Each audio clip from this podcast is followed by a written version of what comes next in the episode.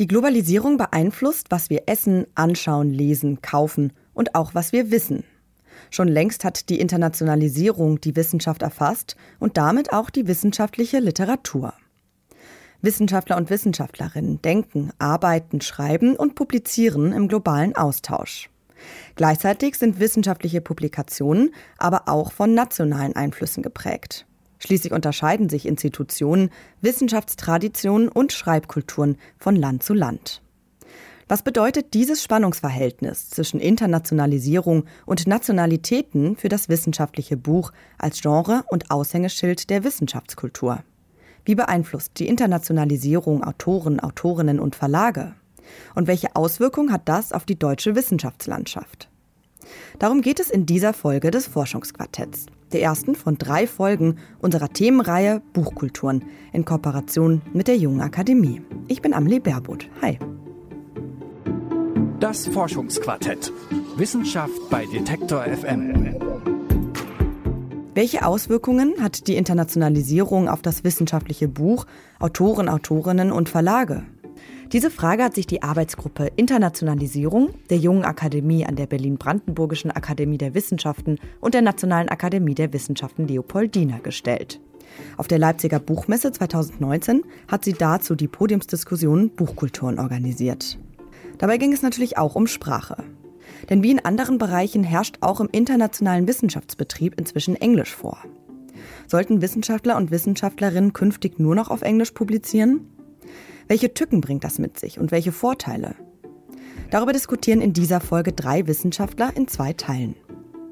Der US-amerikanische Philologe und Komparatist Glenn Most, der Jurist Milos Vetsch, Professor für europäische Rechts- und Verfassungsgeschichte an der Universität Wien und der deutsche Wissenschaftshistoriker Michael Hagner, Professor für Wissenschaftsforschung an der ETH Zürich. Die Podiumsdiskussion wird moderiert von Jan Hennings, Historiker an der Central European University Wien und Mitglied der Jungen Akademie. Um das nochmal konkret am Buch festzumachen, ähm, Herr Most, stellen Sie sich vor, ähm, Sie betreuten 2019 in diesem Jahr einen Doktoranden, eine Doktorandin in einem der neuen Graduiertenkollegs, äh, die in Deutschland eingerichtet werden. Und dieser Doktorand tritt an Sie heran mit der Frage, in welcher Sprache soll ich meine Dissertation veröffentlichen und welchen Verlag soll ich wählen? Was würden Sie ihm raten? Und die zweite Frage dazu, wie unterschiede sich dieser Rat von einem Rat, den Sie geben würden oder hätten gegeben in der Zeit, als Sie selbst promoviert haben? Was ist geschehen innerhalb dieser Zeitspanne? Gute Fragen. Ähm, zunächst einmal wurde, ich, ähm, wurde meine Antwort an diese Frage von den Doktoranden und Doktorandinnen davon abhängen, zum Teil, was für ein Thema er sie macht. Ich glaube nicht, dass es nur eine Sprache gibt, die für alle Fragestellungen die richtige wäre. Ähm, aber wenn es nicht zum Beispiel über deutsche Dichtung oder über französische ähm, Soziologie ginge, dann würde ich schon eher dazu neigen, dem Studenten zu sagen, er sollte auf, auf Englisch veröffentlichen. Aus dem Grund, weil alle Leute Englisch lesen können, auch in Deutschland, aber nicht alle Leute Deutsch lesen können, ähm, vor allem in Amerika und in England nicht. Das heißt, ein englischsprachiges Buch ist eher wahrgenommen, wird eher wahrgenommen als ein deutschsprachiges Buch, es sei denn in Germanistik oder in anderen Fächern. Ähm, wie das vor ähm, 40 Jahren gewesen ist, ähm, damals waren die Nationalsprachen noch dominanter, ähm, als sie jetzt geworden sind. Ähm, es gibt eine gewisse Nivellierung ähm, in dem Sinne, dass mit der industriellen und kommerziellen und militären Hegemonie von den Vereinigten Staaten es auch eine kulturelle Hegemonie der englischen Sprache gegeben hat. Ähm, wobei ich unterstreichen muss, die Sprache der internationalen Wissenschaft ist nicht Englisch, es ist schlechtes Englisch. Ähm, wirklich gutes Englisch wird nur in der Literatur noch geschrieben. Was für Englisch in der Wissenschaftssprache veröffentlicht wird, ist für jemand wie mich ähm, eine Verletzung meiner Seele und meiner Ohren. Mhm.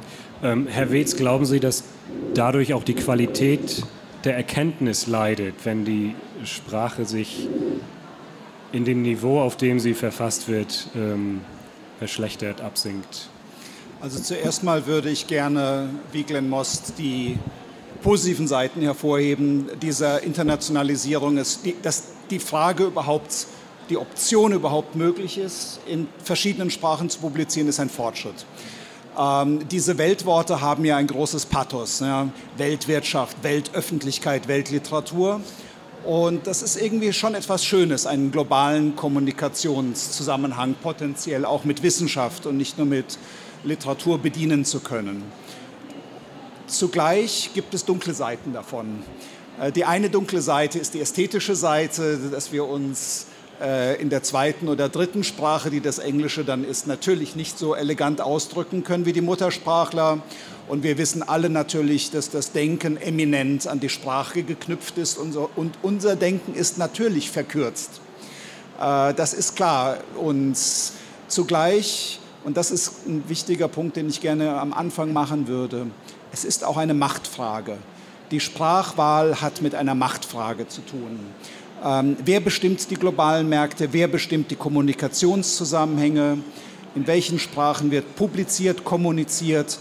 All das hat immense Rückwirkungen, auch also in den Geschichtswissenschaften, auf die Auswahl, auf die Darstellung von Quellen, auf die Auswahl von Themen. In den Rechtswissenschaften auf die Referenzrechtsgebiete, auf die man zurückgreift. Also äh, welches Rechtsmodell, welche Rechtsinstitution aus welchem Rechtskreis untersuche ich zum Beispiel. Wenn ich gezwungen bin oder faktisch gezwungen bin durch Bibliometrie, äh, globale ähm, ähm, Adressatenkreise auf Englisch zu publizieren. Das sind alles Machtfragen und die dürfen wir nicht unterschätzen bei allen positiven Seiten, die damit einhergehen, wenn wir ein globales Publikum mit unseren Essays, Glossen, Marginalien oder sogar mit einer tollen Monographie ähm, bereichern. Sie würden also den Rat von Herrn Most an den Doktoranden, die Doktoranden teilen oder eher kritisch als Machtfrage hinterfragen? Man muss alles hinterfragen. Es hängt natürlich zum einen am Thema. Ähm, und die Frage stellt sich für uns tagesaktuell, für jeden von uns, glaube ich, in welcher Sprache wir etwas verfassen. Äh, und sie stellt sich natürlich nicht im abstrakten Raum, sondern sie stellt sich in sehr konkreten Forschungsbedingungen. Denn jemand lädt sie ein, zum Beispiel ein Buch zu verfassen, einen Beitrag zu einem Band zu verfassen, zu einer Konferenz zu kommen. Und damit gehen natürlich Weichenstellungen, Standards einher. Verlage haben ihre mehr oder weniger hart durchgesetzten Normen wie Fußnoten, Quellenapparate, Referenzen, Aussehen. Äh, und Tagungsveranstalter orientieren sich implizit oder explizit daran. Das hat alles mit Geldströmen und politischen Entscheidungen, kulturellen Räumen zu tun, in denen wir leben. Wenn ich vielleicht das noch kritisch am Ende sagen darf. Internationalisierung ist eine Möglichkeit, diesen Prozess zu fassen. Globalisierung wäre eine andere. Wir könnten auch von Transnationalisierung reden. Aber faktisch gesehen, das, was wir im Moment beschreiben, ist natürlich eine, ein besonderes Modell von Zweisprachigkeit, was uns auffällt. Es geht im Wesentlichen um eine Anglisierung. Alle anderen Sprachen werden marginalisiert. Ich wüsste nicht, dass das Französische, Italienische, Englische irgendwie einen vergleichbaren Aufschwung in dieser Epoche der Internationalisierung gefunden hat. Ich wäre entzückt, wenn mir das jemand belegen könnte. Aber ich glaube, alle anderen Zweitsprachen ähm, machen eine steile Kurve im Moment nach unten. Insofern, Internationalisierung ist ein mögliches Label und es verschweigt gewissermaßen schon in der, in der Fassung die dunklen Seiten dieses Prozesses.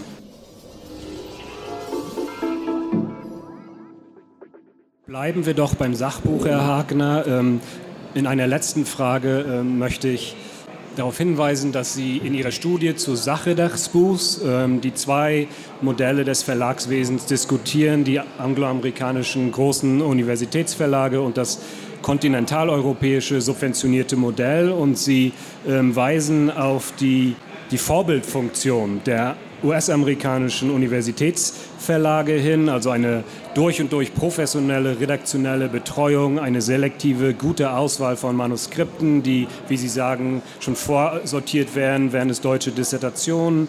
Ähm, Sie sagen aber auch, dass das zu einer gewissen Konformität in inhaltlicher und formaler Gestaltung von Monographien führt. Und Sie schreiben, ich darf Sie zitieren, die Kultur der amerikanischen Universitätsverlage ist vielfach bewundert und zur Nachahmung empfohlen worden. Dazu eine Frage.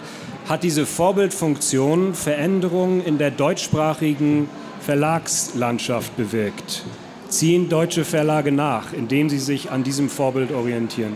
Nein, das glaube ich nicht, dass sie das tun. Und das könnten sie auch gar nicht tun, weil die amerikanischen Universitätsverlage ja in gewisser Hinsicht auch Subventionsverlage sind. Ähm, nämlich in der Weise, dass äh, sie zwar angehalten sind, mehr oder weniger plus minus null zu arbeiten von den Universitäten, denen sie angegliedert sind, also University of Chicago Press oder Harvard University Press. Deswegen machen die auch Kochbücher und Reisebücher, mit denen sie richtig viel Geld verdienen, um dann eben auch diese wissenschaftlichen Bücher zu machen, von denen Sie gesprochen haben, mit denen natürlich kein Gewinn gemacht wird, sondern mit denen Minus gemacht wird. Und diese Bücher haben im Wesentlichen eine Funktion im amerikanischen Universitätssystem, nämlich in der Weise, dass also diese Verlage immer einen unsichtbaren Sitz haben in den Berufungskommissionen an den amerikanischen Universitäten.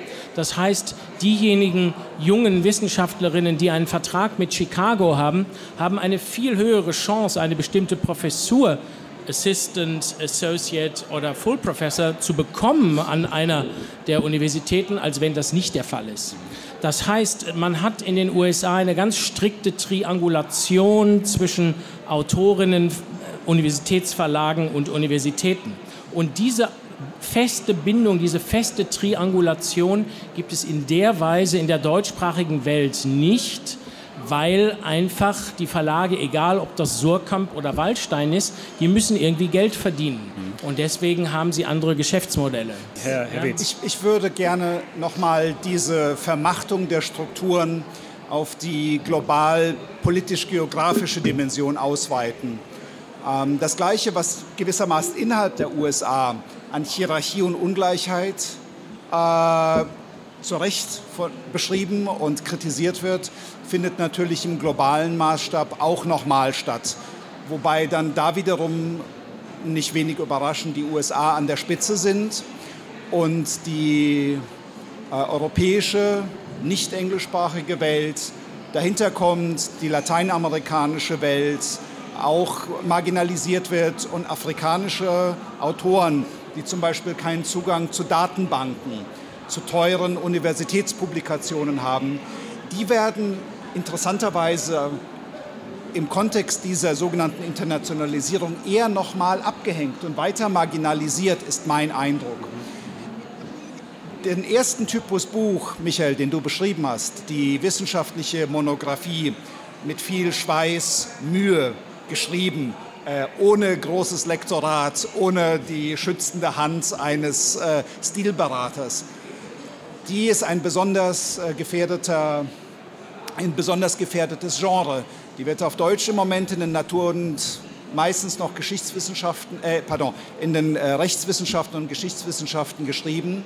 Die wird wenig beachtet, aber da finden natürlich die großen Gedankenfortschritte statt. Irgendwelche Habilitanten, die sechs, sieben, acht Jahre dran sitzen, die schreiben dann diesen Ziegelstein und die Ideen können sie vielleicht noch mal später popularisieren, aber entwickelt ausgebreitet, unterfüttert werden sie natürlich in dem Kontext. Und da müssen wir aufpassen, ähm, dass diese sogenannte Internationalisierung das Feld nicht so umkrempelt, ähm, dass die klugen Leute sagen, ich habe da überhaupt keine Chance, wenn ich das auf Deutsch publiziere, sondern dass sie sich vornherein mit ihrer Auswahl von Quellen, Themen und Publikationsmöglichkeiten diesem Regime unterwerfen.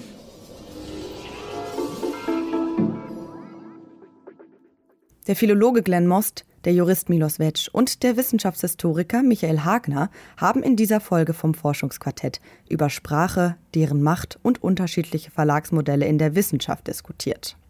In der nächsten Folge unserer dreiteiligen Reihe Buchkulturen geht es dann um Subventionierungen und wie sich Publikationen durch die Internationalisierung verändert haben.